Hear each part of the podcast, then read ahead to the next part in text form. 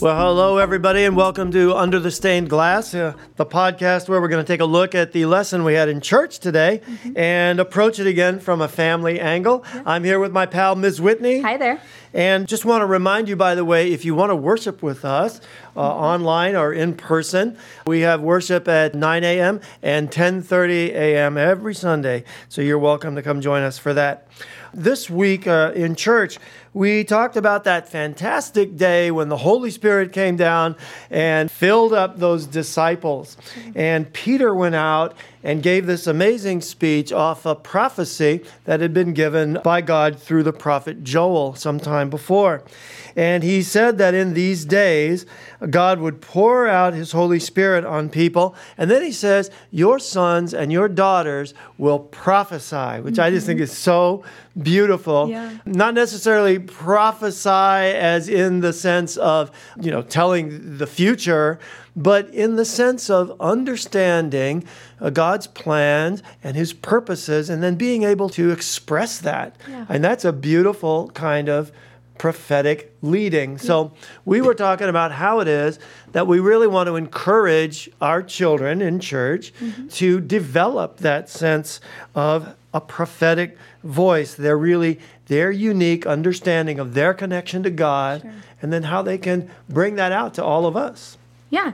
As parents, we need to understand that the ways in which the Holy Spirit manifests in children is not necessarily going to be how the Holy Spirit manifests in us. It certainly can be, but we cannot be tied to the one type of understanding of God and the way He moves in us. We need to be open to the idea that our children have the same potential to be led by the Holy Spirit and that those leadings are valid. Yeah, and they lead, the Holy Spirit leads them in a slightly different way most of the time. Yeah. We can see the Holy Spirit manifest in them in their joy. Yeah. For one thing, just their joy in being in church and being with the people of God. When kids are present, I think it's it's really great for adults to just drink that in, yeah. and especially if they're making a little bit of noise. Mm-hmm. To always be, yeah, if it's children making noise, it's a joyful noise. We yeah. don't want to be those people who are giving the dirty looks and and doing all the shushing. Sure. You know, we really want to encourage that spirit to to move through them and encourage that joy of them being in church with us. Yeah, and that's why children's time is so important to implement in the church. It not only helps children to have their interpretations and views of God heard, but it's also important for adults too to hear that because we as adults can really learn from children as well. Yeah, and it's so fun to have them up there. I don't know if you guys do this at your churches, but we have kind of a high view of children in yes, our church, we and we just put them all up there on the chancel and chat with them mm-hmm. about the lesson that's coming up and get their ideas. And sometimes it's just fascinating how God is working in their minds as they listen to the stories and interpret those stories for themselves. It's it's really fascinating. Another thing that we do here is we really put children front and center at communion. Yeah. Now, in the Methodist Church, of course, children of any age are eligible to receive communion, the sure. sacrament.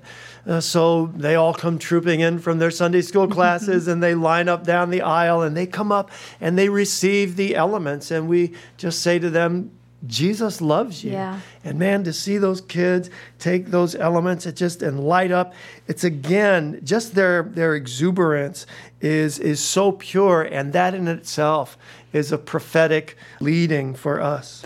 Yeah, and we can really see those examples coming out and what they're learning through the things that they do. I remember in Sunday school class before all this COVID stuff happened, we were learning about how God is love, and it was up on the board, and we had a whole Sunday school lesson on it, and I was not quite sure if all the kids were listening, but but you know we were we were talking about it, and as we were doing our art project after our lesson, one of our students, he was probably our youngest in the Sunday school class at the time, he wrote down on his paper, "God is love." And he copied it off the board. And really, that just told me that he was pulling in something that the Holy Spirit was guiding him mm. to that mm. understanding, yeah. even though I wasn't sure that he was listening, but he really was just sucking that in. And children can really be that Holy Spirit sponge if we let them be. Their understanding of God and then ultimately their guidance by the Holy Spirit is just so uncomplicated by sin and worry because of their innocence that this really allows them to really be moved through their faith in an extremely pure way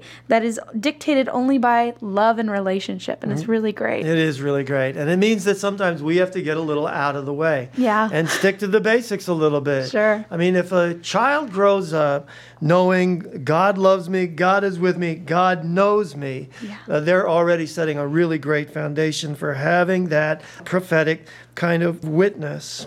It's just a wonderful thing the way that in, in this passage, even, they talked about the wonders of God being declared. Yeah. And children, just so often, just by their simplicity, like you say, of their prayers and their joy of being in the body, that in and of itself is an expression of a wonder of God and the Holy Spirit. Yeah, and we as adults, we really need children to keep us connected to God. The great thing about children is that it's as if they are connected to God from their relationship they just had with Him in heaven. Mm-hmm. What I mean by this, and I don't mean that, you know, anything really crazy about that, but they're so fresh and new here that I'm really pressed to believe that children have this very subconscious reminder mm-hmm. or subconscious level Sure. remembering of their relationship with God before they came down to earth, which really helps them to connect with the truth of who He is once they're here. Mm-hmm. And I love this because, in a sense, it means that kids really have a small but big faith in God.